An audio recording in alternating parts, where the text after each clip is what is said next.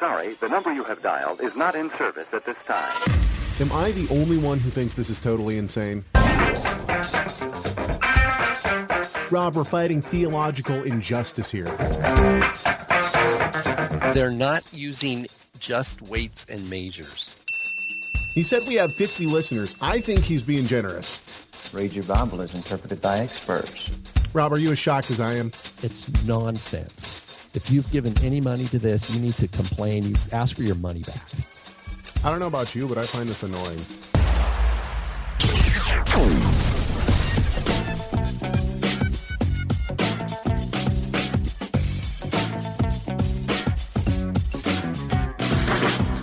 What up, and shalom? Welcome to the Rob and Caleb Show, uh, the show where theology matters, scholarship counts, and theology matters. My name is Caleb Hegg. With me, of course, Rob Vanhoff. What up, Rob? How's it going, brother? Bruchim habaim. Buchim habaim. Yes, Welcome all who one and all. one and all. Yes. I'm doing well. It's snowing again here in Spokane, and they say we're we might get another three to five inches like tonight. Ooh. You know, it's really pretty. The sun comes out occasionally, and we get the nice, beautiful uplift of vitamin D. I, I really dig that. But boy, shoveling snow. I already broke one snow shovel this winter. So, and I broke. I, I was shoveling with a metal. You know, we had ice, and so I'm out there going, "Koom, koom," and I got to the edge of the concrete, and I went, "Koom," and I'm like, "Oh crud, that was a sprinkler head." Oh no. So I broke a sprinkler head that I can't even really investigate till spring. so anyway, it's just you know first world problems. No worries. Yep, that's right. Well, uh, it snowed here uh, about I don't know two inches a couple days ago, and the news. My radio station I listen to all the time is news. It was like 24 hour coverage of the storm. It wasn't even a storm. It was like a light sprinkling. And, you know, the, the news is freaking out. It's pretty funny, actually. Um, yeah, so we're starting at 9.30, and I think this will probably be a, a theme for us for the next couple of weeks until uh, until the Lord gives Rob a, a new car. Um, and so, uh, The car that car that I would normally be driving, well, the heater core went out, and it's like to get to it. Ford made this is a it's a what year is it? A ninety mid nineties um, Taurus, and to get to the heater core, which is because it leaks when you put fluid in, you have to take all the the dashboard out and all this stuff just to get this to this little part. So anyway, it's piled in snow right now anyway. So even if it ran, there's snow. Plus the the the the plow, you know, the the city plow has gone by a couple times, so that that car is not going anywhere till spring. all right, on. enough about enough about my woes. They're Yes, not woes. exactly. I have the joy of the Lord. Joy of the Lord is my strength. Yeah, we, we- how's it been, man? Uh, past week, you know, I got to say, I've been uh, I've been rather discouraged uh, with some of the. I don't know. There's been we've been so busy at Torah Resource uh, trying to get different things switched over. We finally got the Torah Resource radio site switched over to the site to the regular Torah Resource site. Uh, we made a bunch of landing pages. We got the library pretty much up and running, even though there's stuff that needs to be added, and there will be stuff added continually. Uh, and the next big project now is to uh, take all of our videos and put them in the teachings too. So that's part of the library, and Very cool. we just got so much going on. I feel, you know, I was telling Rob earlier, I feel very uh, unprepared for this show. Luckily, it tends to happen that when I have a Happily, week, yes, when Happily. I when, when I have a week where uh, where I'm not prepared, Rob, it's like the one week a year that uh, Rob prepares. this is the one. This is the one week. Yeah, of the exactly. year. Um, so I got uh, confirmation from my father that uh, if we would like to have Brant Pitre on, if he will agree to come on for our Passover special this year, uh, we can have him on and get his perspective on the different chronologies of the uh, That would be uh, of the Passover uh, Seder. Now, you know, I'm I'm almost finished with his book. I've been reading it now for months. Um, it, in my defense, I haven't been reading it straight through. I've been reading, you know, a, a- you know, a little bit here, a couple of ten pages here, and then I'll put it down and I'll read something else. You know, I'll be so I got like five books going all at the same time. His book is 517 pages long, so I mean, it's not it's not a small small little book, but uh, it's been interesting. There's some things that I certainly disagree with heavily, obviously, because he's a uh, Roman Catholic.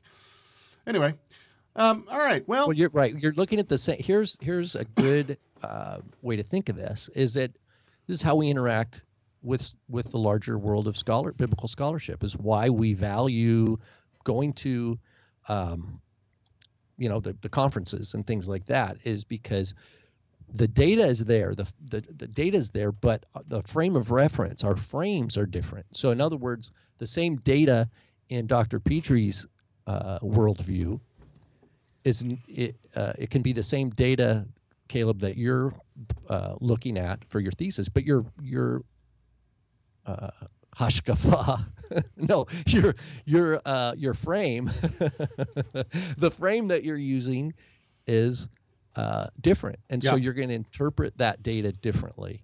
And uh, what's so wonderful about uh, you know a place where we have ideally free speech, and we set up these kind of conferences where people who are coming to the same data with different frames can try to um, civilly argue why our frame is you know more profitable than your frame for example. So uh, learning to do that is another skill set though right we don't just like with any skill it takes time and It's you have the- to stick with it it's the pink glasses to the ro- uh, to, to the green glasses. We're looking I at this. posted just a head note. I posted in the for those who are listening through the chat room. I posted the link, and if you haven't already, what that Caleb put up this morning for today's uh, the handout. It's a five pager.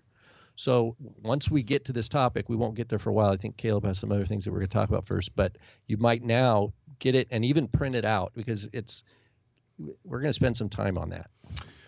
Yeah, and uh, it's in your show notes. Those of you who get show notes, I've noticed that we have 97 people getting show notes now. We're and we're can you believe this? We're coming up on 950 subscribers on our YouTube channel. That blows my mind. Um. Anyway, After today, maybe some of those guys will leave. Who knows? We'll see.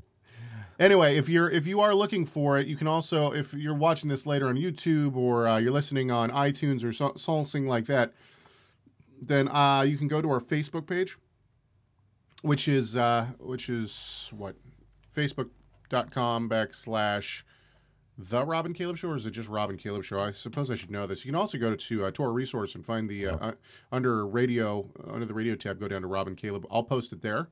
Um, let's see here. I'm sorry, I should know this. These are things that I should know. It is facebook.com backslash Rob and Caleb Show. There you go. All right, everybody. Um, well, let's get to it then. I don't know. You know, we haven't played many uh, sound effects recently, which is fine. I always, uh, I always think it's fun to do that, though. Maybe at some point today we'll get get around to it.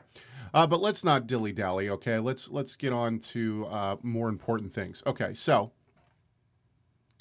Uh, by the way, somebody asked the question. I don't know if you saw this. This is in reference to our segment last week on Titus. Uh, they said, uh, "Can you give the reference to the church father you mentioned teaching that Titus eventually got circumcised?" Oh yeah, I, I don't have it. I can uh, find it. I'll probably need next week, maybe. Yeah, next week. Not a problem. Okay, so then uh, let's move on. John Piper. Uh, I, Rob found this, or somebody sent this to us. I'm sorry. Somebody sent this to us. This teaching was presented on October One of 6th. our friends up north in the Great White North sent it. That's right. Uh, October 6th, 1985. I Well, was that's how long ago that was. yeah, I was I was I thought his I thought his voice sounded a little youthful I- yeah. compared to Well, that's compared to that's when- why I found the date. Is I was like, dude, how old is he here?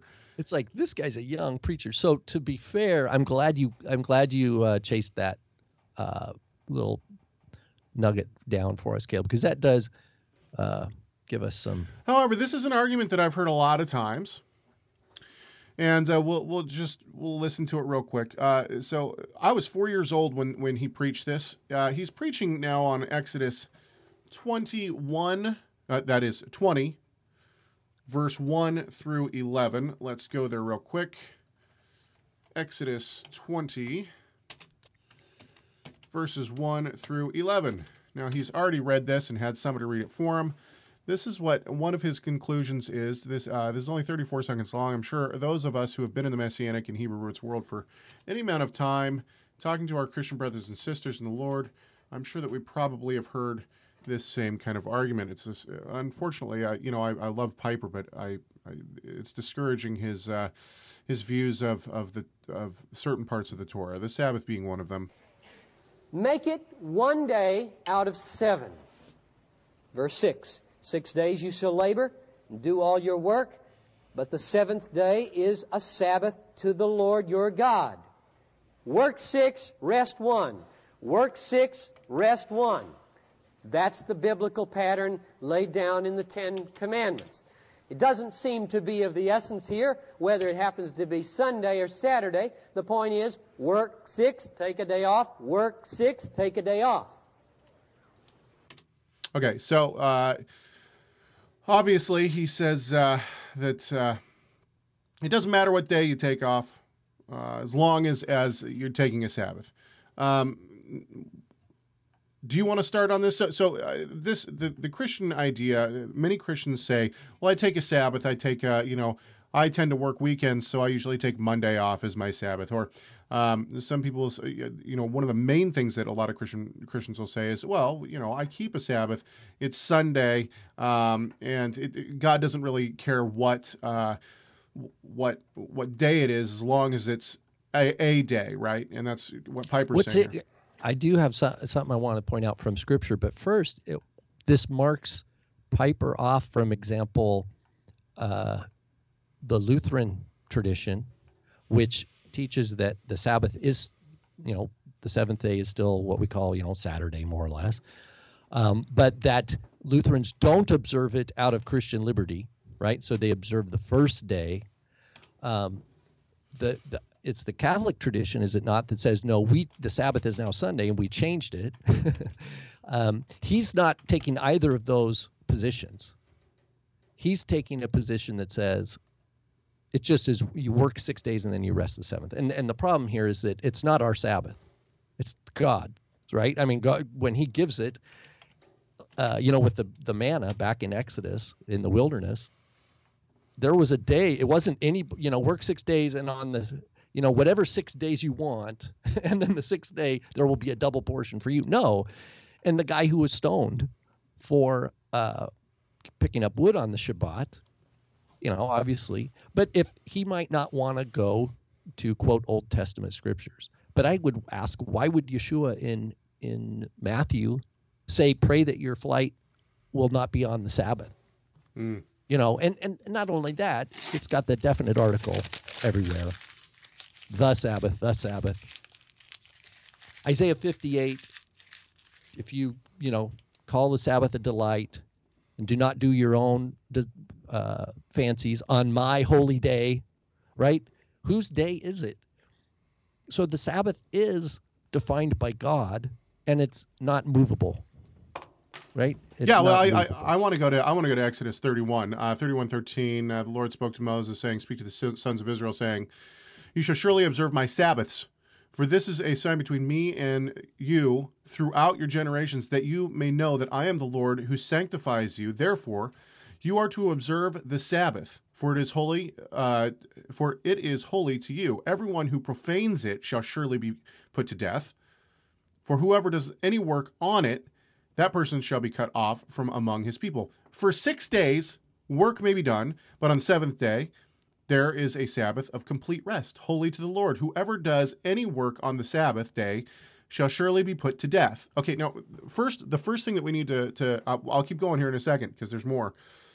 The first thing we need to realize is that if everybody gets to choose what day is their Sabbath, then how are you going to hold anybody accountable? How can someone die? You see somebody picking up sticks Well on you, you see somebody picking up sticks on on uh, Saturday. You say, "Oh, look, that guy's picking up. He's working on the And he's like, Shabbat. time out. Let's no, stone this is him." my fifth day. This yeah, is yeah, yeah, day. exactly. Hey, excuse me. I take Monday as the Sabbath. Oh, oh, I'm sorry. Okay, never mind. There, keep going, keep going. No, obviously not. Right? There has to be some kind of a standard. And um, so Plus, anyway, it's a group of people. It's people together. You shall keep my Sabbaths. Y'all shall keep my Sabbaths.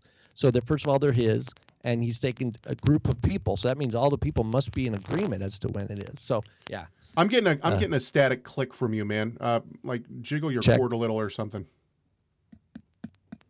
Okay, I want, I want to keep going. 3116. So the sons of Israel shall observe the Sabbath to celebrate the Sabbath throughout their generations as a perpetual covenant. It is a sign between me and the sons of Israel forever. For in six days the Lord made the heaven and the earth. But on the seventh day he ceased from labor and was refreshed. In other words, it was a very specific day. It wasn't, God, you know, it, it does, didn't shift he, the first six days he worked and the seventh day and this is what we're celebrating so i mean i would ask you know is the fourth of july you know can can we just choose any day in the in the in july that we want to celebrate it no of course not. The idea that all that every other holiday is set and and uh, you know every every holiday and every you know birthdays are always set it's always the same day of the week. But when it comes to the sabbath the one that is like one of the most important days to celebrate that we're supposed to celebrate f- forever it can shift. What other day does that? What other what other celebration does that? Where you can say oh well i guess you know you can you missed it here put it three days later it's okay. Or you know i like celebrating it four days before everyone else. No it doesn't work like that. Well i suppose it does in the hebrew roots and the messianic movement right? Because everybody's got a different calendar anyway. The only time that we see this happening in scripture though i believe and correct me if i'm wrong the only time we see it happening in scripture is for the passover. If you miss the passover the first time because you're on a long journey you can do it a month later right but even then, you can't do it three days later. You can't do it five days later. You can't do it 15 days later. It's specific. There's God is not random.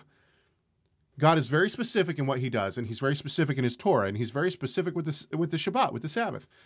So, although I greatly respect uh, Dr. Piper and the work that he's done for the kingdom, and and uh, and the immense work he's done to uh, to build up the body, and continues to do to build up the body, uh, I have to strongly disagree with him on this. I think that ex- exegetically, I think that his idea, at least in 1985, uh, was extremely flawed. Now, who knows what he would say today? in terms of the Sabbath. I do know that Dr. Piper does try to keep the Sabbath. He does that on Sunday, um, and I think that he does that by not uh, by trying not to work. I don't believe he tries. I don't believe he spends money. Um, so he's he's trying to keep a Sabbath, although he's got the wrong day. Um, anyway, I hope that uh, helps some people out there. Anything else you want to say on that, Rob? Nope, nope. Good job. Hey, I'm getting a crackle, man. Every t- every time you talk. Even right now. Yep. Okay, what should I do? I don't know what to do. Hmm. Is are people in the chat room getting a? Uh... Okay, hang on, everybody. Hang on. Let's try to get our technical difficulties done here. Uh, is anybody in the chat room here in the crackle? Yes, I hear it. Should we have you log out and log back in? Yeah, go ahead and Why don't you call, Uh, why don't you call me? All right, so we're back and we're uh, we're we're good to go. Um, okay, let's get into it. Uh, we okay, so I think everyone everyone on the internet by now knows that last week I, I misquoted something and I apologize. I said that it was Isaiah seven. It's not. I had a question about that. No, I- Caleb, yeah, I know. I you know. you do not receive correction well. I know. Well, Let's I- just ins- it actually is Isaiah 7. no, it's not. Those It's- people don't I'm kidding. Okay, so let's read. John put probably the most concise uh, uh, email together. However, we got several of them. There was about five people that emailed and said, "No, you got the passage wrong. You all were right." I kind of had a feeling that it wasn't that passage because I, anyway. Um, so the, uh, this is what John says. John says the final mem topic is from Isaiah nine six through seven. Now, I brought this up to to try to show that uh, the rabbi who wrote the article, uh, let me catch everybody up. The rabbi, there was a rabbi who wrote an article that was put on Aish.com. And the article was titled, Why Jews Don't Believe in Jesus, which the title, from the very beginning, he's wrong. Plenty of Jews believe that Jesus is the Messiah, not the point. Um, so within this, we uh, he was trying to show that, that Christians misinterpret uh, scriptures in order to get Yeshua to be the Messiah. And one of the places that brings up is Isaiah 7, where it says uh, that uh, a sign will be given, a virgin will will give birth, and and he says, no, no, no, the word isn't virgin there. Uh, it's it's the word for young maiden. Nowhere did anybody think that a virgin was going to give birth to the Messiah. Well, first of all, we know that's not true because the Septuagint, which was written about 300 years before Yeshua came, used the word virgin, not young maiden. Uh, so obviously somebody thought And those were Jewish Jewish priests, yeah, Jew, yeah, exactly. And educated Jews. so so right there we know he's he's off. Second of all, there's plenty of rabbinical evidence. Uh, rabbis uh, saying that the the uh, the Messiah would be born to a virgin, and the reason why is because of the closed mem. And I tried to bring this up. I know I, once again I apologize. I gave you the, long, the wrong reference. It wasn't in Isaiah seven. However, the uh, the point still stands. Let's read what John has to say. He says the final mem topic is from Isaiah 6, uh, 9, 6 through 7, in connection with the Pele Yoetz El Gibor Avi Ad Sar Shalom uh, Lemor Bay of the increase. In verse 7 contains the final mem. He's correct on this, but I wonder why would this be significant for Messianics? Good question. Considering that the interpretation of it stems from the traditional view that the letters have meaning. That's not exactly true. Are you No, in, well, I understand what he's. I understand. I, under, I understand what he's saying too, but he says, "Are you in uh, in a compromise with the word picture movement? Since it is that the word picture movement has gleaned its fundamental ideas from these rabbinic kabbalistic concepts." No, I'm not, and I'll explain that in a second.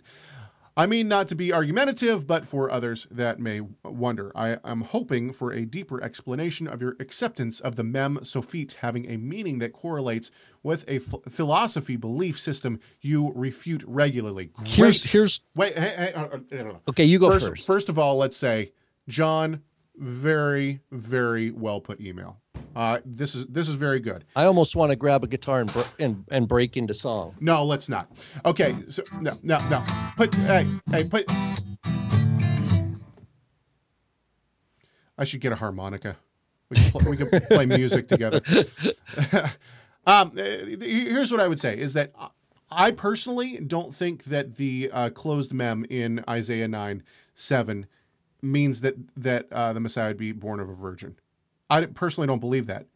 But the, my point is, is that if a rabbi who does not believe that Yeshua is the Messiah says the Jews have never believed that the Messiah would be born of a virgin, yes, they do. The rabbis say it constantly, and they say it about this about this verse. I personally don't accept that. The, I think that uh, one of two things is happening, and, and Rob has actually enlightened me. Before this past week, I thought that it was a scribal Wow. error. Wow, you're crackling again, man. Bad, Really? really bad. Okay, I'm going to shift to my headset. I know you're not going to like it, but I think let's just see. Keep Okay. talking. Okay. Keep talking. So the point is, is that it, it, it when it comes to he, uh, uh, okay, so one of two things is happening here.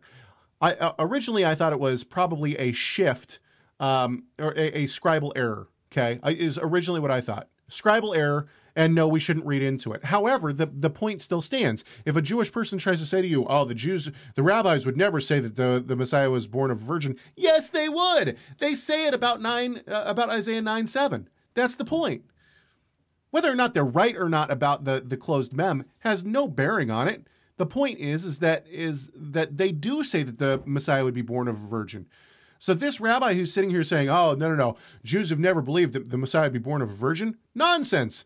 That's not true. Now, of course, this past week, Rob has explained to me that no, what probably ended up happening is that you had one word, okay, that was connected, and it got it got um, it got broken into two words, and that's why you have this mem on the end of a word instead of in the middle of a word.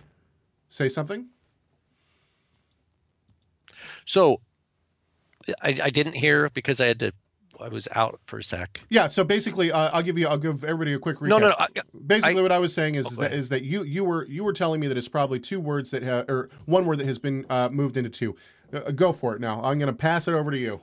Well, why I wanted to say first, also thanks to the awesome question by John because it shows it's a pointed question, Yeah. right? It, it's a pointed question that great question. That reflects knowledge of the issues as well as someone who's been tracking our uh, discussion. Mhm. So it's a me- it's a meeting of someone who's been a close listener, attentive to detail, and is also knowledgeable about the topic, putting those together and formulating a, a concise, pointed question. That's such a valuable thing for us to, in terms of a skill set of asking good questions, because that's what moves the conversation forward. So, that's why I wanted to get the the song going there for the good question.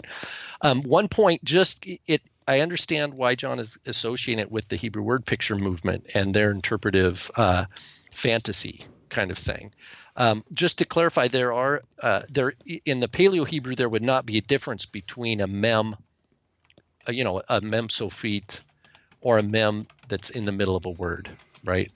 Um, so, uh, so the word picture is not technically what what we're talking about, but we are talking about in the scribal tradition the oddity of a mem sophit in the middle of a word when the general scribal rule is that it's only used at the end of a word.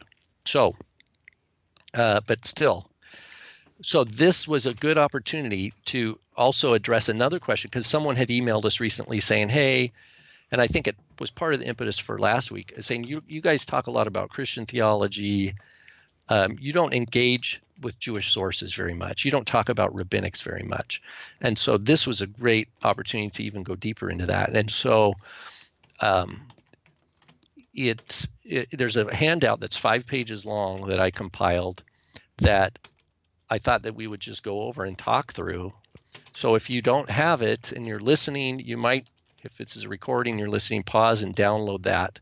Otherwise, you're not going to be able to follow along. Yeah, and i am going to put this right now. I will put it on the Rob and Caleb show page on Torah Resource. So if you want to, if you're listening to this later, if the, uh, if you're listening to a recorded version of this, great. Go to TorahResource.com and then uh, hover over radio and uh, go down to the Rob and Caleb show page. I just saw Peter Peter's comment. Maybe the muted is a, cl- a closed man. I love it. Oh, that's awesome. Okay, here we go. So basically, there's five pages here. My creative title. I have the two Hebrew Lemarbeh, uh, Lam Rabbe, what is it? You know, there's a space there. Isaiah 9 6 among the scribes and rabbis. There's basically, I think, I'm just scrolling through it here on my screen. There's four sections. Section one is manuscripts. What are our oldest manuscripts? Forget printed editions. We want to go before the printing press, right? We want to we want to go to our oldest examples of Jewish scribes writing out this passage. That's and so we have that from Qumran. So that's Second Temple period. Then we have a, a, cluster from the Middle Ages that we'll look at. That's section one. Section two, then, so that's page one and two. Page three starts uh, section two, which is what we call uh, early rabbinic era or the or the late antiquity. So Isaiah 9 6 in Talmud and Midrash. So this is looking generally at the the Jerusalem Talmud, the Babylonian Talmud, and various uh, midrashim that are from basically after the destruction of the temple up to the rise of Islam, and and maybe a little into, you know, just think like the year 100 to 1000 roughly. That's section two that we'll look at. Then we're going to look. Uh, uh, section three is page four. That's medieval Parshanim. So this is uh, rabbis from Europe like we have France, Spain, uh, Provençal, which is southern France. The earliest uh, rabbinic uh, commentators um, that are talking about this passage from Isaiah. We're going to look at them. What are they saying? And then part four, and I don't know if we'll get this far this week. I hope we do, but there's a lot to talk about. Is uh, then from then what we call you know late medieval to early modern era in the Kabbalistic uh, writings. So that's the overview. So basically, we have the four sections. Um, the newest source that we're going to look at is uh, Isaiah Hor- Yeshayahu Horovitz, who is the Shelah, Shnei Luchot Habrit, he is his name, um, who was a, he lived in Prague in the 16th century. So he's the newest person we're going to look at um, because from there on out, everything forward is just going to be regurgitations of of these sources, uh, maybe with an occasional new gematria or something. Um, so that's that's what this outline is. Normally, this is basically what you see here would be a presentation, a kind of a handout for a presentation I might give, like at an SBL or at a conference. Basically, you'd get a handout. This is the kind of thing, or that if I didn't hand it all out, maybe the images that you see would be on a on a projector, and then maybe there would be just a, a handout that is a front and a back with some of the text typed out, but where the images would be on the screen. So, so this is kind of a different Rob and Caleb show, Caleb, you know, because we've never really done this kind of thing. But like Caleb was saying, this is like the one week of the year where where I did more of the intense prep and uh, And you Caleb can tell his prep is so much better than mine. He's got a handout with like, it's all Well- studied out and everything. but this is but, but this is an important question and it's, i'm it- without john's question I, it wouldn't occur to me to put all this together you know what i mean it's Sure. like it's like you know it, it's so the question spurs us on to produce things like this that my hope and prayer is going to be helpful for all of you listening and you know you print this out and share it with others but basically so so that's the overview of what we're looking at By the way, the, a- the, uh, right now uh, you can go to that page on Torah Resource and it's under Rob's handout for show 160. Click here to download. Okay, keep going. Excellent. Okay. So the part one. So this is the first two pages, manuscripts. So remember, we're not looking at printed editions. If you go to your printed Mikraot Gedolot, like Rabbinic Bible, you'll see the closed mem. If you look at any, um, you go to a Koren printed uh, uh, Nach or Tanakh, and you look up Isaiah, you'll see the. So we're we're going before printed editions. Remember, the printers when the printing press came around, what did they do? All they had, they didn't invent new text. They go and found the best manuscripts they could, and then they do the typesetting, right? They have to typeset all this, and then they print and mass produce the prints. So we're going prior to the printing press because we want to minimize noise that can come into a text tradition by means of the printers right if the printers put a, a resh for and this happens in rabbinic uh, if you look at a printed Mikraot Gedolot, for example, Mikraot Gedolot is a rabbinic Bible printed in the 16th century.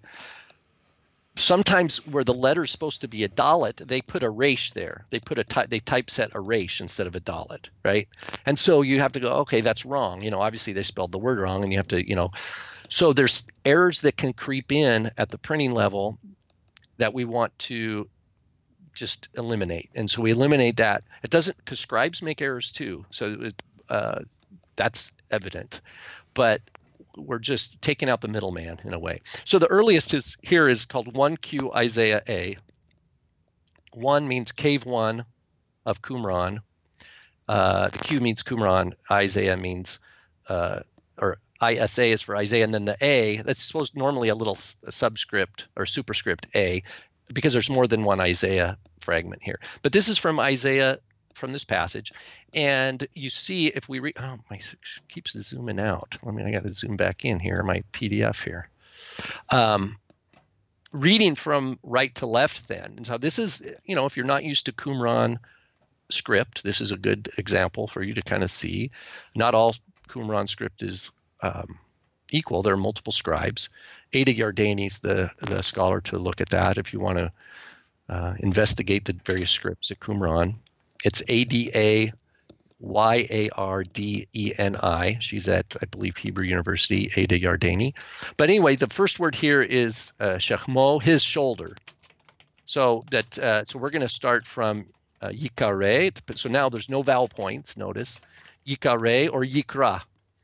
If it's yikra, it would be he will call, but it's probably in nifal. Uh, yikare. It could be yikare. It, vowels would make a difference. He will be called, or his name, yikare shamo. His name will be called, and then we have the word pele. See, the lamids are nice and tall above the, the line there. Pele, yoetz, El Gibor. Now notice this. Look at El Gibor. Would you say that's one word or two? Caleb, what do you think? Hang Are on, you let me looking get, at that? Um, let me get back to it. Hang on, I apologize. That's okay. So basically, so, yeah, no, it, Gibor's in the it, it, I can see why it would be. Uh, so you're on the top image, right? yeah, yeah. El Gibor's in the middle. You have Aleph, Lamed, and then a Gimel, Yeah. Bet, Yep. Vav. Yep, El Gibor. it. It looks if you if you, if just from an eye, I would say you know those two words are closer together than, for example, Pele and Yoetz. Yeah, I agree. Uh, and then we have Aviad. Now notice Aviad. That's clearly Two words. two words. Yeah. And then we have Sar HaShalom. There's a hey, that's a hey. I know it doesn't look like a hey. It looks like a, a Greek pie or something, but that's a hey in Qumran script. Sar HaShalom. We're going to see that that's different than our Masoretic tradition. It just says Sar Shalom with no hey, no definite article. And then at the very end, it says Le Marbe. Now, what's strange here is that you could almost look now if you're not used to the Qumran script, it is it's not super easy, but I zoomed in. I did kind of a zoom of that, and that's the box below. It's a Lamed um, uh, Mem Petucha, so it's an open Mem, and then you see a Resh Bet and then a Hey, Lem Marbe. Now, even though there is a little bit of a space between the Mem and the Resh, I don't think he means that as two words. I think he means this as one word. It would be strange for him, except especially when you see the shalom, the word hashalom right before it. That's a clear final mem, uh, and it's uh, he gives nice space before the next letter, before the next word, lemarbe. Um, in any event, that's the word we're looking at. If you continue on to And, and, and uh, wait, wait, wait. Let's let's just clarify for those who might be watching later. Uh, and once again, if you if you don't have this handout, you can download it on the Rob and Caleb Show page on Torah Resource.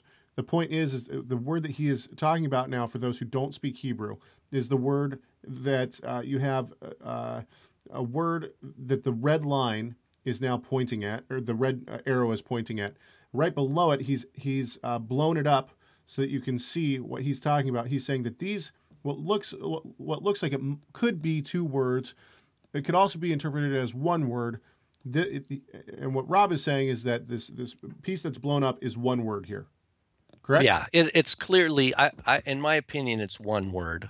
Uh, the space isn't big enough um, to justify it being called two words. Although you could argue, you argue there's a there does seem to be a bit of a space there, uh, particularly how close the lamed and the mem are, the lema at the beginning are. But then if we continue in the next line, then it's hamisra, that's the government, uh, uh, ule shalom, and uh, the shalom, ein kates, there is no end.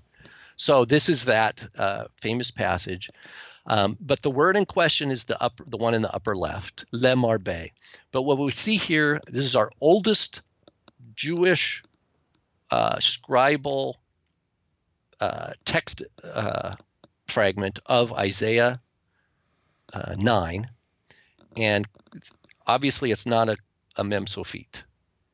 We can see the Mem Sofit of his writing style right below it, or right next to it with the word Hashalom, and it's not one of those. And you can see clearly there's no ink there. It's it's clearly an Okay. open Mem. So so so basically, uh, I want to break it down once again for people who might not know Hebrew. So what you're saying is, is uh, explain a mem real quick.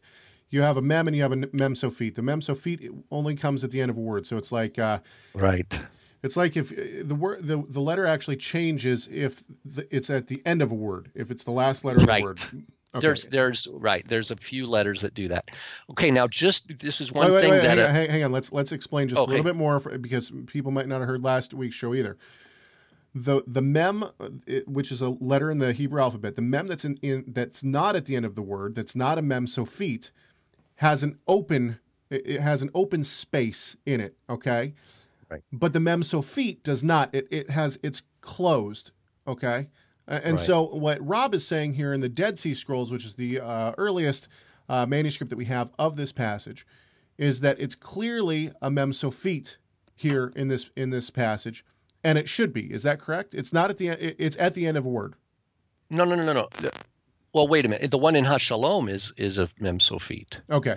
Yeah. So basically, if we just look at this line and you scan this line, you go all the way back to the right, we have the word his shoulders, shin, kaf, mem, vav, and you can see what his regular mem looks like in the word shechem, their shoulder. And then we see it in it's yikare shamo, shin, mem, vav. So we see another mem there. So we have two mems already, your standard mems, in this line. Uh, and then we see it again in Lemarbe in that last word. And then we have one mem sophite on this line in the word hashalom. And then in the second line, Hamisra, the second letter, is an open mem. And then we have Ula Shalom with the mem sofit. So this just this snapshot is enough to give us a clear picture that this scribe was very competent in his writing between a, a normal mem, petucha, an open mem, and a and a closed mem or a final mem, mem sofit. Um, so if uh, for those who haven't learned some Hebrew yet, this is a good place to start learning maybe some differences with the letters. So to wrap all that up, from Qumran, there is no such thing as a closed mem in the middle of this word lemarbe. It's not there. It, in my opinion, is is considered one word. Um, and I see I, what if, you're saying. Now I see what you're saying. Now I see what you're saying. Okay, so there's and, no, there's no mem sofit in the middle of the word. Is what you're saying. Correct. Correct. and so ancient, and then I just have a little subsection here: ancient translation. So the Septuagint Megale. It wait, takes wait, it wait, from a noun. Can, can, can, one, one more point of clarification. We should okay. have done this. We should have done this at the very beginning of this conversation, and I think I kind of did while you were getting your mic ready. But basically, the reason that this is important is because there, there's rabbinical teaching that says that uh, because the mem in in certain manuscripts, not in this one, as Rob has shown, but in certain manuscripts, this there is a mem sofit in the middle of the word.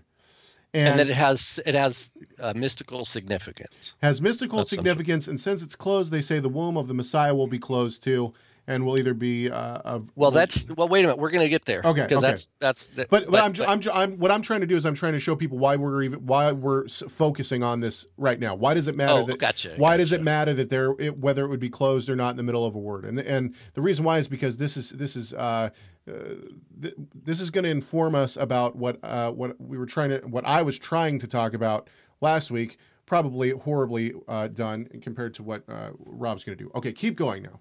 Okay, so and it and it's always wise. So you're you're kind of learning as we go here. You're learning kind of the basic, you know, sketch of what my methodology is as a scholar, right? We we want to account just account for the data, right? What's the data? And this is, of course, this is not exhaustive.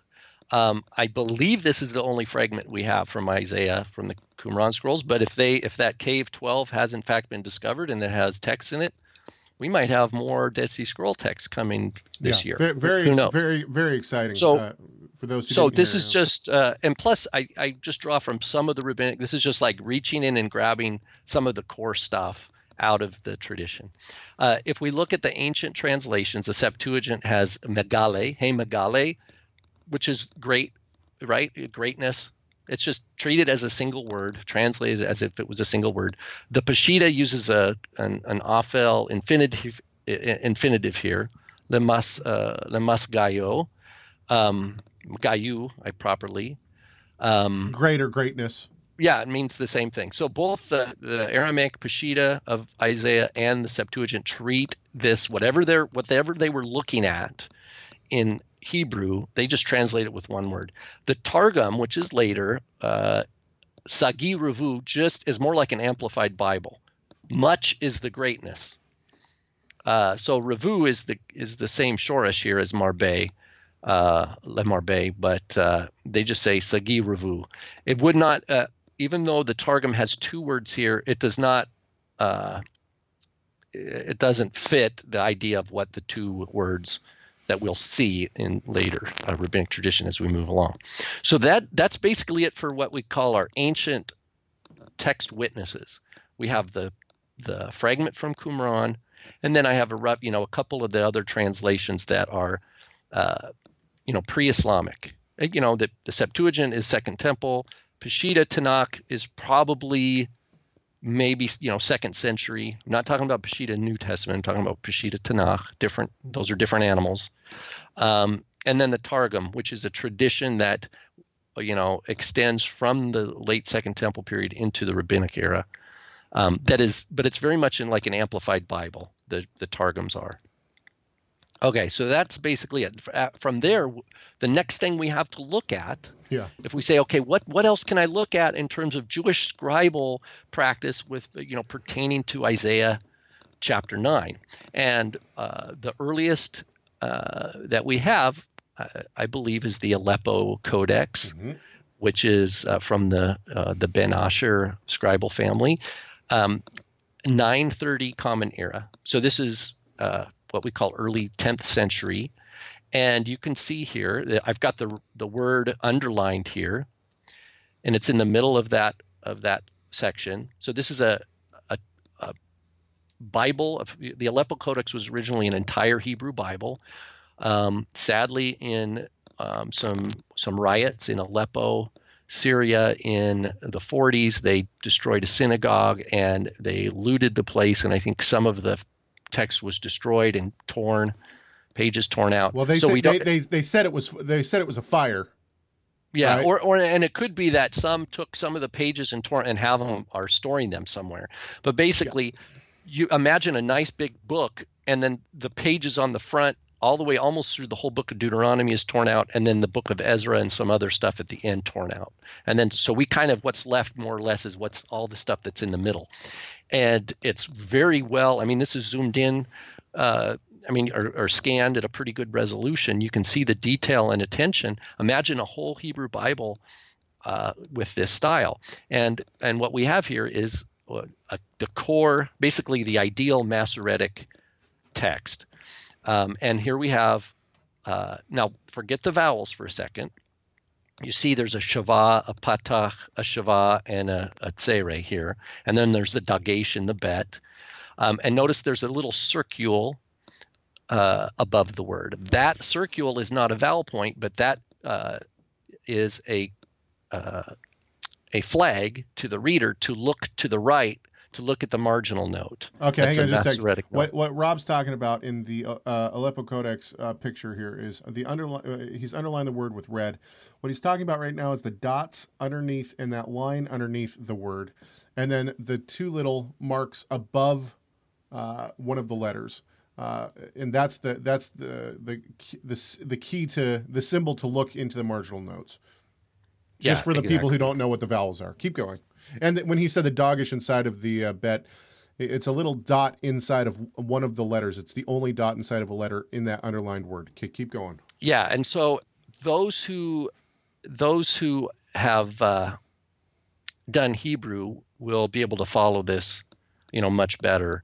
So this it, we we just, but we have to start somewhere. We we have to talk. So if if this forces you to go back and do some homework, then that's fine. You know, that's not a bad thing.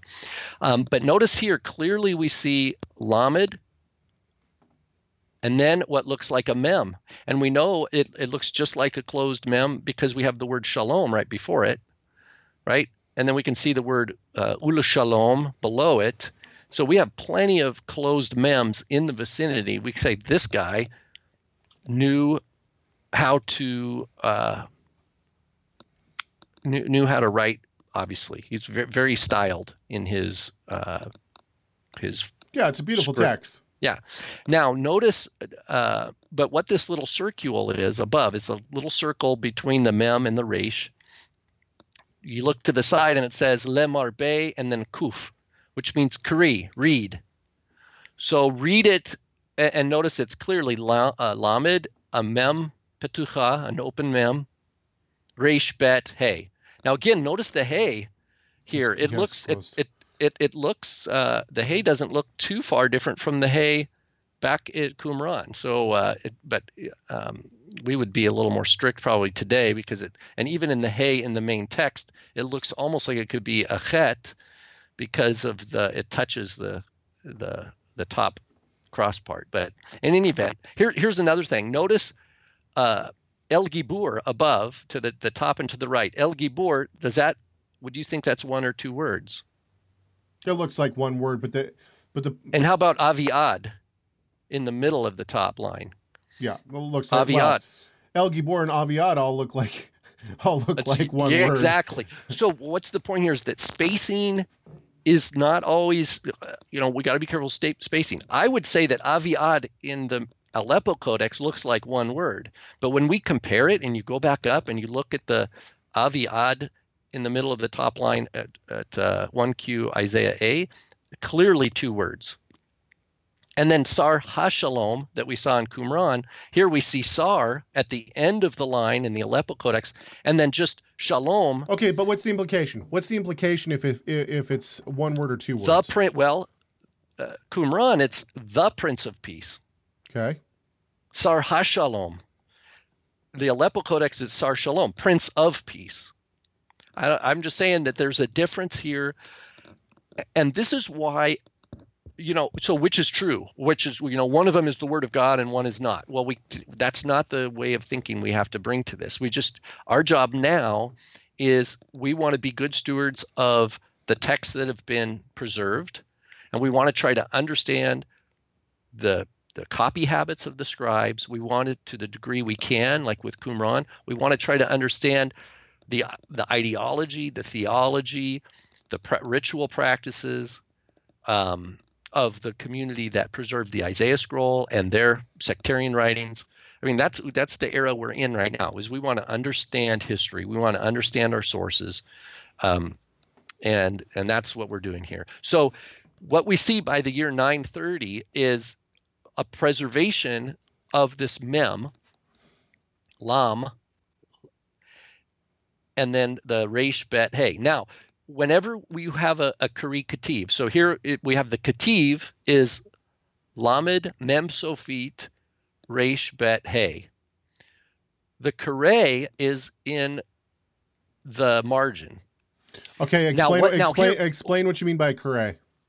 That's it's the it's what you're supposed to read when uh, instead of what's actually written there. Now, in here in this case, the the the what you read is the same letters, but what the tradition is, as we'll see, is that the Masorete thought of this as two words, and they vocal. So the vowels you see under in the middle of the body of the text, the shava, patach, shava, tsere, are not the vowels for the letters you see in the main text, but the vowels for the the letters in the margin with the letter kuf underneath. That says kuf means kari, read. So, uh, and what we'll see here is that when we look at other medieval Masoretic Okay, texts, hang, that hang, hang on just a sec. Let, us slow down for a second. I mean, Okay. this is this is extremely heady stuff, especially when you're trying to get it uh, crossed in, in radio, right? Yeah. So, for the person who doesn't know, uh, so why why would the why would the scribe mm, tell you to read something else? Well, that's a really good question. And there's that's uh, both my SBL papers so far have been on that kind of issue. So, I mean, there's uh, numbers of there's many different reasons, but here here's a core here's a core fact. Here's a core fact. The Masoretes, so these are the scribes that were copying the Hebrew Bible in in the six, seven, eight hundreds and beyond, here all the way into you know the, the nine hundreds. Their view was they could not change a letter. yeah, they so couldn't change the text. They can't change the text. So in other words, the scribe here, uh, uh, uh, Ben Asher, who's who's copying this codex here, what this means is that the, the the Hebrew Bible, the Isaiah text that he's copying from, has a closed mem there, and He can't change it. he can he doesn't have the authority, and he even not even take. even if he thinks it's a even if he thinks it's a typo from uh, Right. the previous scribe, he's not going to change it because this is He does this is how have- he received it. He doesn't Right, have the authority. Yeah, he and he would not take he would not dare to do that, right? So what so what they do, the Masoretes then, because of this kind of thing, they accum- they have a their own oral tradition. But this is not Torah Shebe'al Peh. It's a it's a different. What do you mean by that? What do you mean by that? It's not has nothing to do with ra- uh, with rabbis. It has nothing to do with halacha. It has to do with just how to preserve the text that we have, and then they accumulate a body of knowledge about the text, about the consonants. Um, and and so and that's what's written in the margin here, the lemar be. That's he's saying read lemar be and and what we'll see later in that this is part of a, a larger uh, this is a flag to a larger uh, category in Masoretic knowledge that that uh, classifies this as they write two words but read as one, and we're going to see that in the passage to come. So let's let's move on from the Aleppo. So go to page two, another 10th century um, Masoretic text here is is classified as Sassoon 1053. Um, notice we have a similar thing. This time the words are in a different place. El Gibor, clearly two words. Aviad, one word. Sar Shalom, no hey. That's our top line. Then we have Le Marbe. Um, there is a dagesh there in the bet. It's just that this scan is not as high quality, and it, you can tell that the the Sassoon 1053 is not at the same level of care and attention that the Aleppo Codex is. Right, the writing's a little. It's like he wrote it a little quicker. He wasn't being as careful. The lines aren't nice and square as they are with the Aleppo. But sure enough, we have in the same column Lemarbe and then the kuf with the dot above it, which means kri, read. Lemarbe. So basically, uh, it looks just like the Aleppo, Lamed, Mem Sofit, Resh Bet Hey. So the difference between what we've seen now with the Lenin, with the uh, Aleppo and with the Sassoon 1053 is that where Qumran had the open mem, here we have two closed mems. Now we're going to go to one more Leningrad Codex. You know, not even 100 years later. This is they date this one pretty precisely to the year 1008, so very early 11th century. Um, and we see Sar Shalom, just like we did, and then we see Le Marbe, and we see the little circule. It's a closed mem right there, what I've underlined. And then it says Le Marbe Kri, read. Now, if you look at other uh, Masoretic notes that are apart from these here, and that's what I have typed in here. The first one, where I say Masoretic notes on the far right, Le Marbe Kuf with a little dot. It just means read Le Marbe. Um, but the there's a, a, an, a Masoretic note uh, on this that says Chad min Chet, which Chet is eight, and then Kaf Tav dot means uh, Katvin. Bet means two. Vikarin, uh, car there. Kufresh is short for. You've totally uh, lost me. You've. T- I'm. I'm totally lost. Are you okay? So I, am right now. I'm reading under the Masora notes, underlined. Yeah, but what does it all mean? I mean, you, you're just saying dots. I'm translating. Well, trans- translate. Well, the translation's right there in English. One of eight occurrences where they write two words but read one. So this is an Aramaic shorthand that the Masoretes used. One of eight. So chad min means one from or one of. Chet with a dot. Yeah, but what does that even mean? Means the number eight. I mean, it no, no, but I eight mean, times. It means the the Masoretes are like accountants. They're saying there are eight times in Tanakh where the scribes write two words, but they read them as one word. So uh, okay, uh, but but let's okay, let's step and back for a second. So, so what's your what, what, what, Masoretic tradition says this is one of eight times where there's two words read as if they were one word. Okay, so l- let me see if I I can uh, uh, dumb it down for people like myself.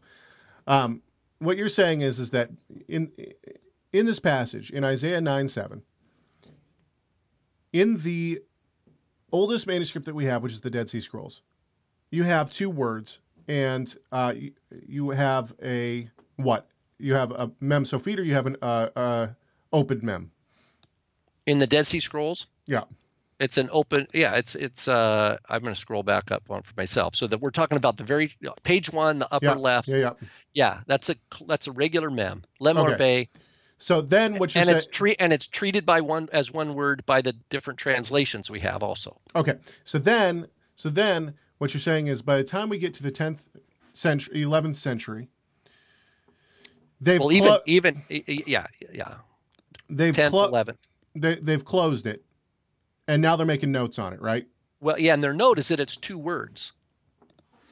but Okay. that are to be read as one. And so if you go back to the bottom of page one and you look at the Aleppo Codex, I could see how that could be interpreted as two words. I mean, look at the space between uh, El Gibor and Aviad. No, no, I, I, I get all that. I get all that. I'm trying So to. they're uh, saying the Lamed Mem is a word and Resh Bet Hey is a word. They're two words.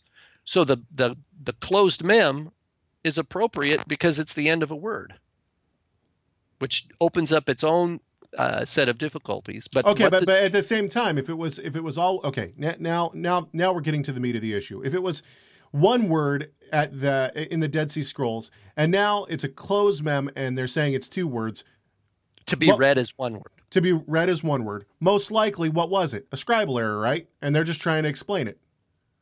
Well, that yeah, yeah, exactly. But but but because they're bound to not change the text that I get they're it. copying from, yeah. Uh, but, But, but, they also th- but they're that- also preserving the tradition that they put in the in the margin, which is just a regular. It looks like the Dead Sea Scroll spelling. It's just got a mem, an open mem, in the middle of the word.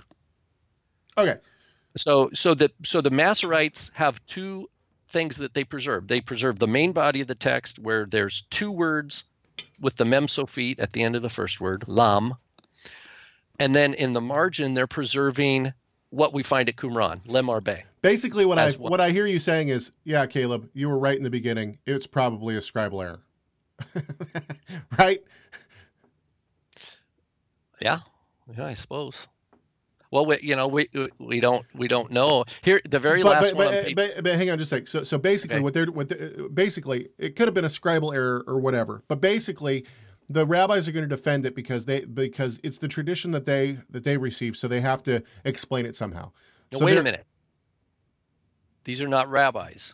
I'm sorry, the Masoretes. You're right. These are Thank these you. are Thank you. these are sofrim. yeah. Okay. Sofrim. They're not debating halakha. They're not in the Talmudic they academy. don't. They don't care. They're just. They're just. They're- they're just. They're trans- saying our yeah. our job is to copy this scripture faithfully. Now, notice that now the, the bottom of page two. Hang on just a sec. The, the chat room. I need a Rob for Dummies version of this conversation. No doubt. I do too. Don't worry. Okay. Okay, So I- so, uh, so so keep keep going. But but uh, I mean, basically, So give, give me a give me a give me the uh, give me the the rundown of what you're saying because it seems like we're spending a whole lot of time on Okay, let's- the now let's same exact same thing. It, well, it's this is just the data. Yeah, but data the we data's all the same. I mean, Yeah. It, well, so we have multiple witnesses. okay, but so the last one on page two, the Cairo Codex of the Prophets, which some date to 9th century, so 800s. Some put it a little later, so there's controversy. But it's clearly two words, I, I think. Um, but you know, Lamed Mem with a space and then Resh Bet Hey. So, uh, what we're doing is we're going through time, right? And we're looking at you know how things are changing so it, it, we've looked we were kind of time traveling we're in the in so so wait, hang on just a second. period Okay, wait, hang on. But uh, Lois brings up a great point in the chat room. When written as two words, does it change the meaning? well th- th- all we have is a po- uh, Could it even be two words? What it could be well, there's only been a suggestion that it was that the scribal error but it's it's just uh it's speculation because we don't know that it was lamo so that there was a lamed a mem a regular mem and then a vav uh so it would be to him it would just mean to him. And then um uh it would be rabe or rabah hamisra so it would basically have the same meaning, but uh, we would either it would be lamo or lo, like to him, and to him could be lamo or lo. But we don't have any act. That's a speculation because we don't have a fragment that actually has hmm. that. So that's just trying to explain why would this be here. So, so the problem now that we have is, you know, the medieval Jewish scribes are copying one thing in the middle of the text, and then their their uh, tradition, their reading tradition says just treat it as one word. So the Lois is Nothing, right. to, The- nothing to see here. The only just- the only spelling that makes sense would be the Dead Sea Scrolls. Correct. and the and the tran the way the Septuagint translated and the, and the way like the Peshitta Tanakh translates. it. Okay, so so I look, I, I I believe you on the the data in terms of how it's changed throughout the the the years. I get that. What do the rabbis say? Okay, so now let's move on. So so that's all section one, just the data. Now the scribes, remember that the, the scribes are not trying to interpret. They're not trying to uh, uh, give a drash, right? They're not. What's they're a not- drash? They're not giving a midrash. They're not What's a saying midrash? They're not saying, "Oh, there's a mystical meaning here," right? Or they're not saying, "Oh, this ties to the halacha of of whether u- or not." hang on just a sec. You're, you're, you are using words that I think a lot of people are not going to understand. Okay, well, What's a midrash? What's a drash? What's a halacha? what we're going to do, we're going to shift now. We're going to see a midrash. So, pay, this is page three. Okay, but hang on. What is a midrash though? You got to define what a midrash is. A midrash is a rabbinic teaching, usually a, a, a, a moral kind of lesson, or a, a legal uh, a, a a legal argument tied uh, to a scriptural text. So a midrash is something that the that is where you have a rabbi who takes a, a snippet of scripture, maybe a word or two, or a whole line, and then maybe another verse from the Bible somewhere else, and then ties them together in communication of a larger moral principle or legal principle. Okay, go for it. So that's called midrash. So, well, I just looked the Jerusalem that uh, where it says why sand that's that's Yerushalmi Sanhedrin. So, um and in Vayikra Rabbah. So these are both rabbinic uh, sources they, that cite Isaiah 9 6, but that make no mention of a of a closed mem. So we have, uh, you know, some of the uh, rabbinic sources don't mention a closed mem, and the Jerusalem Talmud, you'd think, wow, they, they don't mention it. So now, does it do they don't mention it because they can't say everything and they just didn't talk about it, or that they didn't really have a, a closed mem in their in their Isaiah scrolls? So wait, hang on just a sec. What I'm seeing from this basically is that they're not even talking about it. Right? They talk about they cite the verse, but, But they just use But they, they Ruth Nothing Rabbah, Rashi, uh, Yosef Kara, Avraham Ibn Ezra. They don't even they don't even talk Well, about it. Yeah, you're on the you're on page four. I'm on page three Well, yeah, yeah, but it seems like they don't say anything about it. So why even? because because the Talmud is early. Page two, the Babylonian Talmud's earlier than all those guys. Okay. So listen listen to this is this is uh, I've kind of adapted this Soncino English translation of, of where it says B San 94A. This is on page two, or page three rather, section two. So the Babylonian Talmud is, you know, this is in Mesopotamia. This is pre-Islam, right? So this is like fourth, fifth, sixth century, and this is mostly most of this text is in Aramaic. Some of it's in Hebrew. But they it starts off, they quote Isaiah 9 6. Lemarbe, right? uh, Of the increase of his government and peace, there shall be ain kates, no end. Um, and then it says, uh, Rabbi Tanhum said, Bar Kappara expounded in Sepphoris, why is every mem in the middle of a word patuach, open, whilst this is satum, is closed? So this is the conversation going on here in the Talmud is earlier than the Aleppo Codex. Right? This conversation is happening a couple centuries. So in other words, we so in other words, I, I get where you're going with this. So in other Okay. words, we know we know that it's we know that it's closed at this point. Well, at least for in Babylonia. In the Babylonian scribal tradition, not necessarily in the Yerushalmi, in the in the land of Israel, scribes, um, is it closed? Um, we just don't know. And then, so the story. This is a midrash. It's a rabbinic uh, story based on um, kind of stretching and imagining a, uh, uh, you know, moral uh, lesson here around a biblical text. The Holy One, blessed be He, wished to appoint uh, Hezekiah as Mashiach. This is the, what the rabbis are saying in Babylonia here. Um, and they want he wanted to appoint Sennacherib as Gog and Magog. But the midat hadin, the attribute of justice, which is one of God's attributes, said to the Holy One, blessed be He, Rabbono Shalom, which is Rab, uh, you know, uh, sovereign of the world. If you didn't make David the Messiah, who uttered so many hymns and psalms before thee, wilt thou appoint Hezekiah as such, that is to be Messiah, who did not uh, sing hymns to thee in spite of all the miracles that you did for him? So, in other words, uh, what the rabbis are saying is that Hezekiah, they're trying to explain why is this mem closed that they see in Babylon. So let's just put year 400 or something, like four or 500. Well, you think century. the Babylonian Talmud was in, in the 400s? Yeah, sure. No, is, well, it's edited, it's redacted. no. I, I totally disagree Okay. with that. Okay. Okay. Do you, what do you want to do here? Do you want to go to a, do you want to go to a footnote, or do you no, want to keep I, talking? no, no. I'm, I'm just. I mean, it's it's a The good it's a good question. was- the, the it was Babylonian not it was not redacted until later.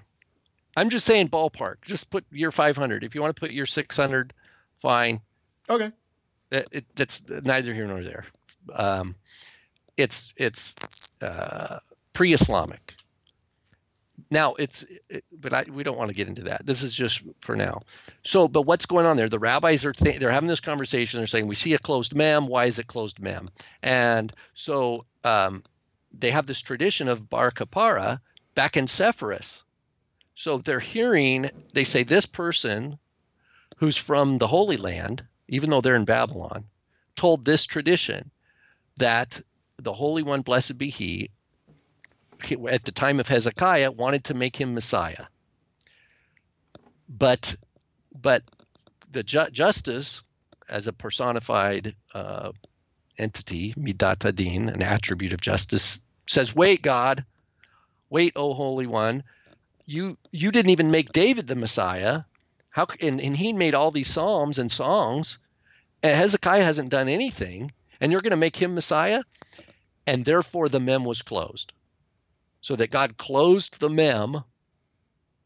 Is this this is a midrash here, according to these these this story, uh, because he he listened to the the the measure of the midat hadin, the attribute of justice, saying it's not just for you to make Hezekiah Messiah, because you didn't make David Messiah. That's why it, it became Satum, it became closed. But then right away, the earth exclaims. So now the earth opens up its mouth, so to speak, and says, Rabbono Shalom, sovereign of the universe, let me utter a song before you instead of this tzaddik, this this Hezekiah, and then and then you can make him the Messiah. In other words, the earth wants the Messiah to come, so the earth is going to cry out and sing the song, and then so the earth starts singing, and it and um, as it is written, and then it quotes Isaiah 24: "From the uttermost parts of the earth we have heard songs, even glory la tzaddik to the tzaddik." So, the, so the rabbis are saying this is the earth singing praises to God, uh, to the glory of Hezekiah. You should make him the Messiah and bring redemption. So, is there any place at all where the where the rabbis do say that the, that uh, this No. closed mem? Got to be patient, my friend. Well, you're going really slow, man. I'm sorry. Well, it's I- like molasses. This is we're teaching the text. Well, okay. Well, we don't have to keep. We don't have to take this pace. You know, but this is this is what it is. If you want to understand what uh, how this tradition developed, there's no other way to it. You got to you got to trudge through the uh, the weeds. Okay, Um, keep- I'll tell you keep- what. No, I'll- keep going. I'll I what, want, I'll I- pick up- wait, I want, I want, I want you to keep going with Rashi. What, what is Rashi saying? Saying I'll pick up the 94a. pace. I'll pick up the pace a little bit. Well, you, we only, you, only, you only got about what? We only got. I we've got till about 15 after, or I could go a little later than that even today. I got Okay. a card at it. Okay, keep going. Um, So, So, so Ra, what does basically, in a Rashi say? nutshell, the Babylonian Talmud says the mem there is a closed mem there. It's in the middle of the word, and it here's why. Here's the story of why that mem got closed. It was because God had a secret. That's where it says uh, it's my secret, my secret. Why he closed it, and it's a word play on razili razili, which means I am wasting away. Uh, in Isaiah 26. So this is the. Let me let me see if I understand. This is the first time within rabbinic literature or within really anything that we see of someone speaking to the mem being closed and giving some reason whatsoever, whether it's Exactly. I mean whether it's nonsense or not. They're Right. giving some they're giving some reason why The Sofrim, the scribes say it's two words, read it as one. Right? Because they're they're just practical. They're like accountants. They're two words, read them as one. and the Sofrim are the people who are writing down the text. Right. The, the rabbis are like the rabbis depend upon the scribes. the scribes don't depend on the rabbis. Sure. So the, the the the rabbis are just they just like oh it's one word they think it's one word and they stop listening to the scribe who's saying time out it's two words. They're like no this is what happened and their imagination takes off and it's a sealed mystery. So now, Right. so so That's so you, you got the, you got these guys who are writing it. It's like politics almost. You got these guys who are writing it down, right? And and the the the this the rabbis are like, well, it should say this, and the the scribes are like, no, we're not changing it. This is how we received it. We're not changing it. You if you want to, you got to deal with it the way it is. And so then the rabbis are like, okay, okay, okay, okay. We'll deal with it the way it is. It's a closed mem. Now this is Well, why. which means which means the rabbis are saying no, it's one word. See that right? We have a disagreement. The Masoretes tradition is that it's two words. The rabbis in Babylon are saying it's one word. So this is the different. This is why Yeshua says we, you know, scribes and Pharisees, right? You, you, we need. There's something that we learn from each side. You, uh, it's that's a whole uh, issue there. But anyway, so th- this is the rabbinic imagination gone wild. Rashi, now Rashi, remember he's um, he's later on, but he's in the 11th century in France. He writes a commentary on the Babylonian Talmud. So even if Caleb, you want to say that the the Talmud was not written yet in the fifth, sixth century, that's fine. Whatever the oral tradition, whatever the the memorized uh, sugyot, etc., the body of the Talmud. By the time we get to Rashi, Rashi, sure. it's it- in writing. It's writing. It's all written, and he's actually writing a commentary on a written text. He's I not agree. interacting with an oral text. And, So- and, and, and, and honestly, uh, just I mean, I know, just back to this real quick, uh, back to Lois's question. This is a great point that Rob's just made. In other words, from the time that you have, uh, from the up until Rashi, how long would it have taken for? Remember, uh, creating books was not like going to the printer and saying, "I want a book printed." These Right. people had to handwrite all of it. If you wanted a copy, it was expensive. It often took years to get the entire copy. So, how long would it have taken for the Talmud to be standardized until uh, by the time Rashi Exactly. gets there? Uh, and well we're, ta- we're talking Well put. hundreds of years. So, I, Yeah. I agree Plus, with you on not that. only that, not only that, Caleb. Another to throw another uh, uh, difficulty or monkey wrench into that picture is that you have migration of Jewish communities Exactly, now yes. from Babylonia, from the you know uh, from Babylonia, what we call we have the rise of Islam, right? Then we have we have the Jewish diaspora in North Africa and in France, and not, not to mention we still have uh, communities of Jews living in in Eretz Yisrael, and they have their they have their own Talmud, and so you have by Rashi's time. Rashi basically has to decide: Am I going to write a commentary on the Babylonian Talmud or the Jerusalem Talmud? And he goes with the Babylonian Talmud because he believed it was the authoritative legal uh, uh, text for for his religion. And so this is this is all wrapped into this. So what does he write? So in his so notice this is Rashi on this page on Daf uh, 94a on this page. He writes, and then and in Hebrew here it's mem. See the uh, mem. I'm in the towards the bottom of page three there. It's a mem with the two little dashes mem, letter mem. And he's talking about the mem that we saw that is mentioned here. The mem that is satum is closed. And then his comment here is shevitivat lemarbe hamisra satum, that the word uh, that in the word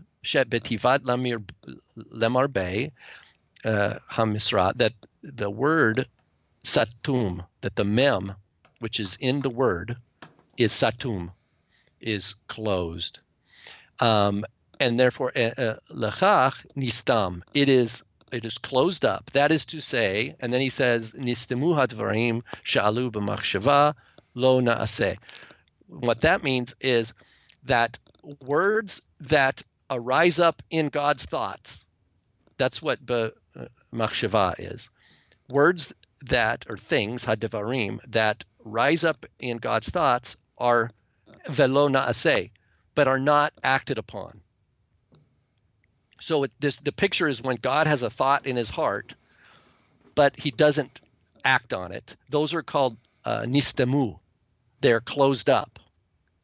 So the picture here that Rashi is doing now again, this is 11th century. He's saying this is like God's thinking something. Peter says like Nineveh. yeah, God's thinking something, but he's he's it's not it's not uh, coming out into the world. Okay, and then he says uh, lishana uh, achrana, which means another in other language or another way to think about it is shebikesh hakadosh baruchu. So the Holy One sought to uh, listom uh, shel Yisrael to close up to stop Israel's enemies who sought to make him Messiah. So, um, in other words, that somehow Rashi's thinking that uh, that Israel's enemies also wanted to make Hezekiah Messiah, but he but God closed them up. He he stopped the uh, somehow he put a stop to the making of uh, Hezekiah as Messiah, and then and so he kind of just reiterates the Talmud um, midrash that we just read. But then he says, Mori Rabbi Piresh, so my teacher and rabbi interpreted uh, Lefei Shenistam Piv Shel Hezekiah Velo Amar Shira, um, that it got closed up because God closed up uh, Nistam Piv, he closed up Hezekiah's mouth, and he did not utter a song. So the Rab, uh, Rashi's teacher, and I, I don't remember who that is, but Rashi puts a note here after he quotes what he explains the Talmud. He explain he says, "Well, my own teacher told me this is because um, uh, the the closed mem is because God closed Hezekiah's mouth, mouth, so, yeah. that, so that he would not utter any songs, so that God prevented Hezekiah from becoming Messiah, from being greater than David." basically. In other words, the, the idea that here we have 11th century France, Rashi's reading the Talmud, and he's his view is the closed mem is there, and the meaning of it has to do with God preventing Hezekiah from being Messiah, that he had the potential to be, but he was held back. Got it. Okay. So That's all it is at this point. Nothing about virgin birth, nothing about there is obviously it's tied to the concept of Messiah and the withholding of Messiah coming. That's that's what we can say here at this point. Um, the, the last note I have there on page three is just from Ruth Rabbah, which is a you know post Talmudic, but it, it it's wrong. It says Lemarbe written chaser mem, lacking a mem. And that's not even true. It has a mem. So we see that even in the rabbinic midrash tradition, they they get stories and stories are told about a text uh, and they're not even going back to actually look at the actual text, of Isaiah. yeah, they're just they're just saying, repeating. yeah, it becomes yeah, it becomes uh, what do they uh, telephone? Yeah. Oh yes, something about a mem at this verse. yeah, that it, it's not there. So just another. And then there's oh there's another I didn't put it on here. There's another medieval midrash that puts that that teaches the closed mem is in Hamisra, the word for government. So it's Lemarbe Hamisra. And there's one medieval text that says that the closed mem is in the word Hamisra, which is not even true. It's, it's so you see how that that's what happens when you have Pharisees without scribes. Yeah. Right. It just keeps it keeps getting uh, bigger and bigger and bigger, and there's no check, uh, no check at all. Okay, I want to pause there because we're at. I, I can go for a, long, a little bit longer, but um, I know this is a lot, and uh, I love it because this is what I love. This is the kind of stuff that I. So, well, what I'm seeing, what I'm seeing in your notes is that Rashi, Yosef Kara, Avraham ibn Ezra essentially don't. Exactly. It doesn't now these are the guys that would because these the reason I chose these guys. Rashi and Yosef Kara. Now this is not Yosef Karo. This is not 16th century, 17th century Svad Kabbalist, Joseph Caro, author of the Shulchan Aruch. That's not. This is a Yosef Kara. He's a, a, contemporary with Rashi. These guys were they paid attention a bit to the Masoretic tradition.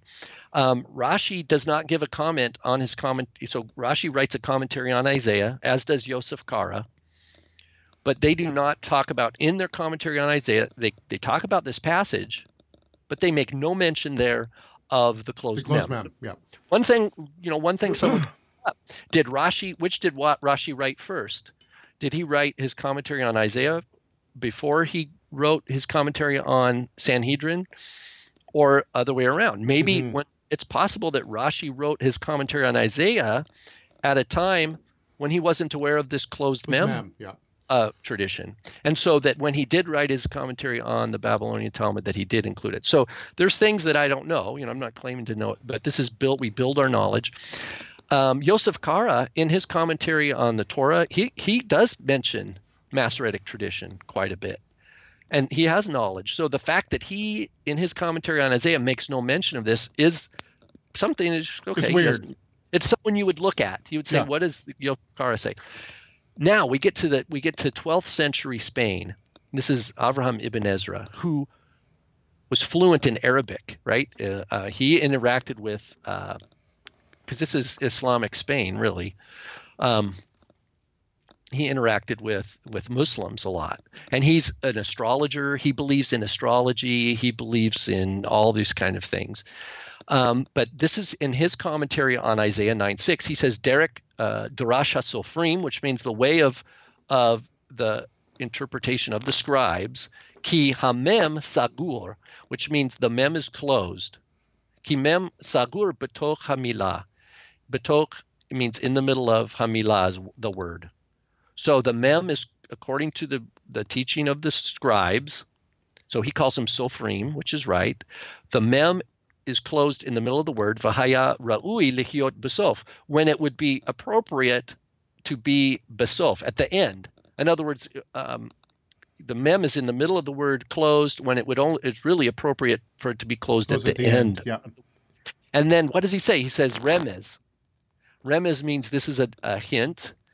Uh, remez laot uh, hashemesh sheshav hatzel laachor, which means this is a hint to the sign of the sun. Remember, Shemesh is sun.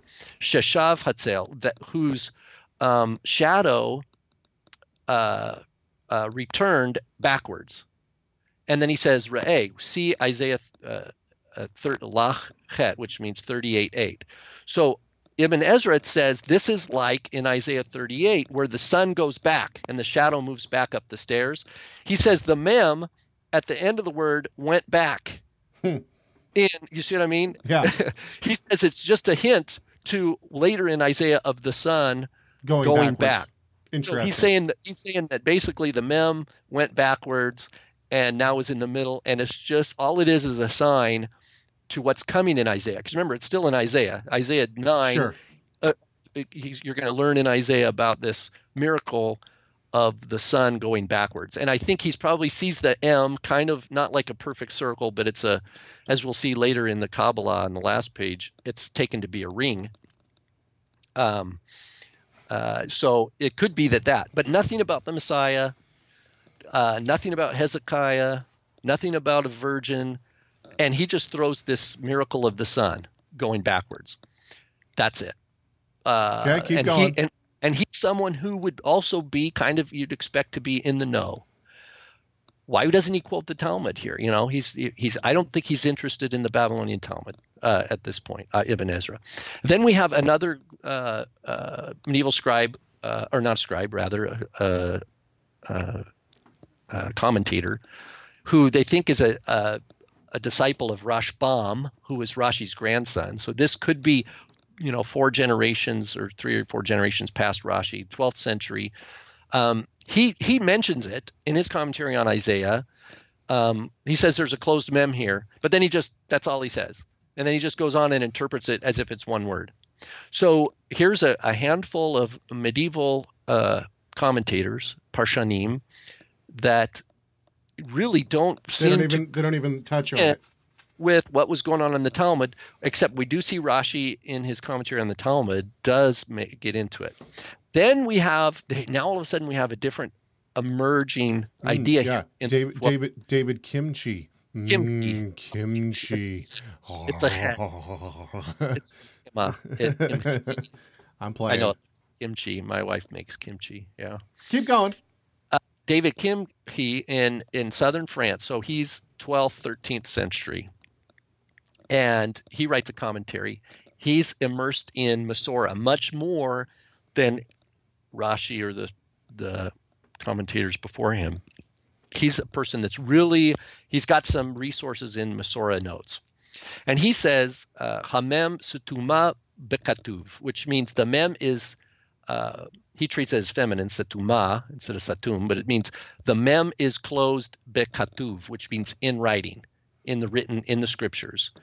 Um, then it says v'kari b'mem petucha, but read it with an open mem.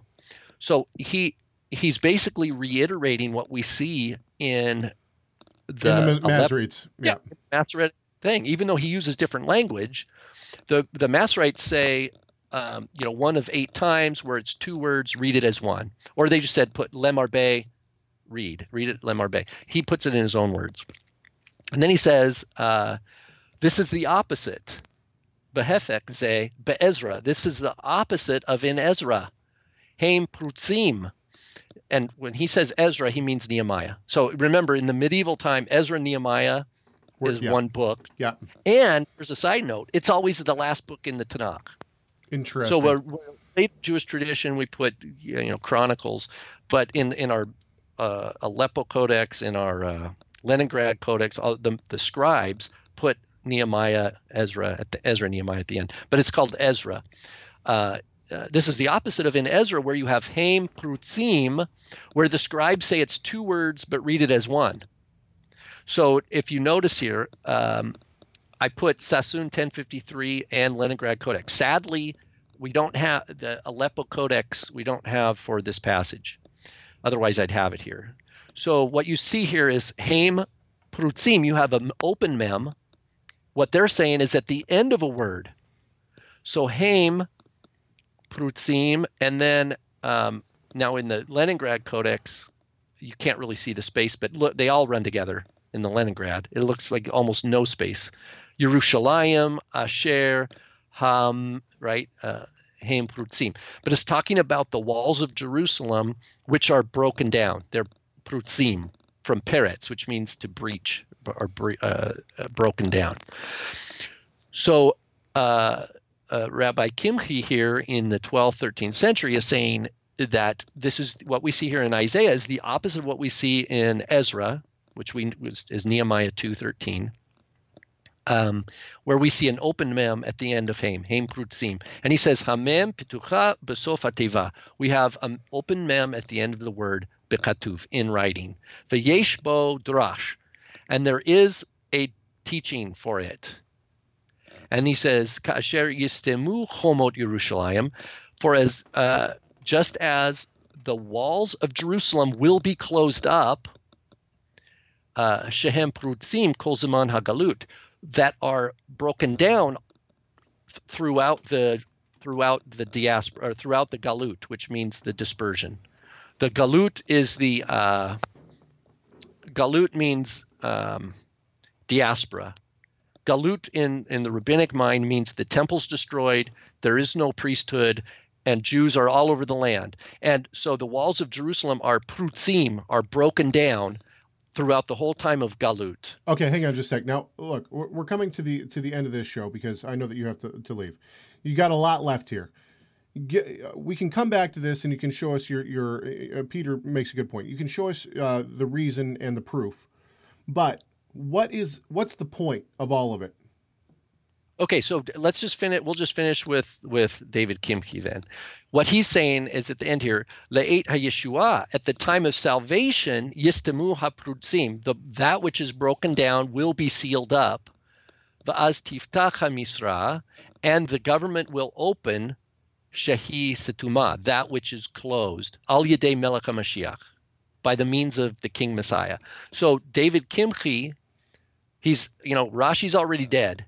Rashi's been dead. When eh, David Kimchi was born in 1160, Rashi was born 1040. So we're talking 120 year difference here. He's taking it not as the Talmud talks about it, uh, pertaining to the prevention of, of Hezekiah becoming Messiah by uh, anointed as Messiah by God.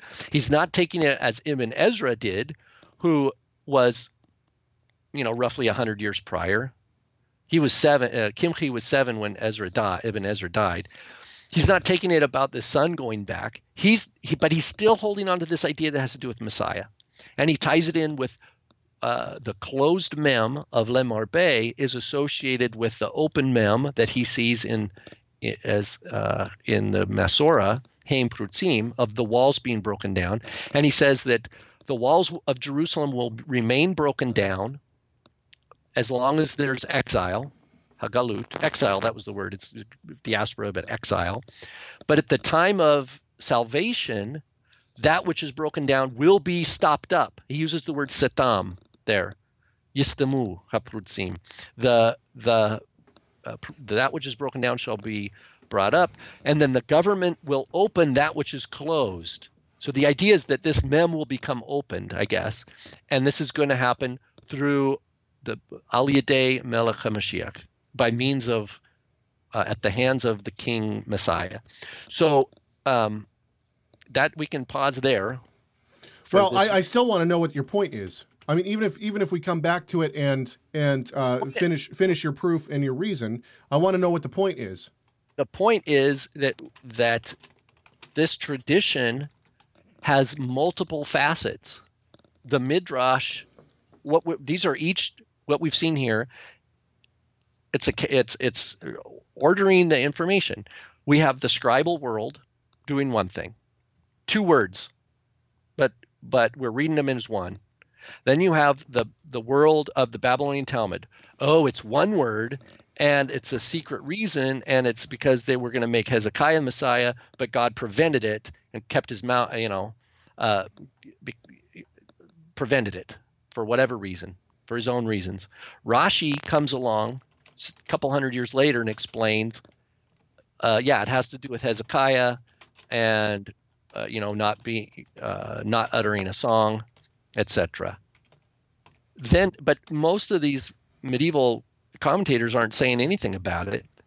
So it's not a widespread tradition. It's not a real powerful tradition. What you do is we have the seed of it, and you see it growing and giving different kinds of of expression in different places. Ibn Ezra in in the 11th, 12th century says nothing about the Messiah. He says something about the sun going back, uh, and then but only with David Kimchi uh, in the 13th century do we see it really strong messianic tone. He's really engaged with the Masoretic tradition, um, and he sees it associated with the the walls of Jerusalem being broken down versus being stopped up. But we still have no. So so let me see if I understand. What Nothing about a virgin birth. Okay. So the point is is that we have strong association in Isaiah 9 7 with the Messiah himself, right? Throughout throughout the tradition. Okay exactly. And what, what I didn't put here is what we have from the Gospel of Matthew. Unto us a son is born. His name shall be Emmanuel, right? Uh, uh, government shall be upon his shoulders. Now, not all that's in, in Matthew 1, but the idea is that the virgin will give birth is the oldest Jewish tradition we have pertaining yeah. to this passage. I don't have it on here because we're just looking at rabbinic world. But the oldest tradition in the background of this are Christians, whether they're Jew or Gentile, behind all of the texts we've looked at. Maybe except for the Qumran group, if that if that Isaiah scroll is before the first, is that if that's first century uh, BC, are saying. But even then, the Greek tradition of Parthenos goes back to maybe 200 BC. So this idea of virgin conceiving, Emmanuel, um, and then uh, you know the government shall be on his shoulders. All these things. Now I know I'm conflating Isaiah seven with Isaiah uh, nine here, but they are taken together in in our tradition pertaining to Yeshua, and that's in the background here, and and that's where we see it, and we can pick it up next week if we want to continue this with uh, Yosef Kaspi, who who comes a hundred years now later than Kimchi, and he goes, he's really now saying it does not mean virgin. Now, uh, Kaspi, this is the, the last citation on page four. It's an extended. Uh, I read his whole bit, but I didn't want to translate the whole thing, and I, and I'm typing all this in. I don't want to type all this in. Um, but he basically says this is him, and he's in the 14th century. He's saying he he calls Hebrew Yehudit. He doesn't call it Ivrit. He calls it Yehudit. It's Mhm. better than Aravit, which is Arabic. It's better than Yavan, Greek, all other languages. Ha'alma does not mean the virgin. And he says the closed mem does not mean virgin. So someone in his life, somewhere, yeah, said, said told him. someone's telling him. Yeah. And now, and to all listening, if you encounter, if we can find this is this would be gold, you know, for building building this uh, this knowledge here, is to find a source prior to Joseph Kaspi. Coming after isn't going to help. We need we want a, a source earlier than Kaspi, um, and it doesn't have to be. It could be a Christian who's arguing with a Jew, um, but who is teaching that the closed mem is the closed womb. Yeah. All we have is Joseph Kaspi saying that's not what it means. So that means someone got under him. you know, someone prodded him with that. And what does he say? This is his argument. The great Sanhedrin put the closed mem there to so that Jews who know the vowel points and the accents and the Kativ would be aware of of like false teachings that would come along and that they would uh, in other words, he argues that the Great Sanhedrin, which is a rabbinic imagined thing, you know, at, at the beginning of the Second Temple era after the Babylonian exile, um, yeah, they put that closed mem in there to keep us on guard against the false teaching that someone would come around and say that it has to do with the virgin. Because he says it does, he uses the word virgo in Latin. Uh, it does not mean Virgo, it does not mean virgin. Uh, so anyway, so so the oral tradition of the Kurei Kativ and the vowel points help protect Jews from apostasy. That's kind of his theme there. Um, so let's pause there. If we want to next week, we can do the you know the real imaginative stuff. If you thought any of that is imaginative, the the stuff from the Kabbalah is even more so. We still Um, have, so we're still in the middle. This is all for for uh, those listening. This is all a rabbit trail off of uh, this this uh, article by Aish.com, dot com, which we need to get back to at some point too. Uh, next in in this article is the suffering servant in Isaiah 53, um, which uh, this rabbi is going to tell us has nothing to do with the Messiah. Uh, however, I think he's certainly wrong. Um, so if uh, next week Rob and I will talk about it, we can jump in somewhere. Anyway, uh, we hope that you will come back and join us as we continue to look through this article. Is there anything else you wanted to say about this before we take off? No, John says check out Sefer Yetzirah and Sefer HaBahir, which I didn't. That's a good point. Um, for traditions prior to Kaspi that would have a closed mem being a womb. Mm-hmm. So he, uh, John says, check out uh, Sefer Yetzirah three and uh, Sefer HaBahir eighty five. Eitz Chaim's later, so that that's not going to help, but it would show at least the continuation of that tradition. So thanks, John. Maybe you could email those to me if you have them. I don't know where I have those somewhere on my computer. Um, cool. All right, guys. Well, hey, we will um, be back next week, and we will continue. At some point, we'll get to the suffering servant, and there's a lot more that we got to talk about. Um, thank you to Rob for putting together uh, such an in-depth study of uh, Isaiah 9 7 and uh, the different nuances that we see within uh, rabbinic tradition and also within history. And uh, I think the point the point that you made about the the the uh, Gospels being the earliest Jewish text that we have of this, relating it to a virgin, is probably one of the best points that I, I think I heard it, that really struck home to me. I think, uh, but no matter what, what we can say is that uh, our Messiah was born of a virgin, and that does one thing: it shows us that He is to be glorified. We're supposed to glorify our great God and Savior, Yeshua, the Messiah.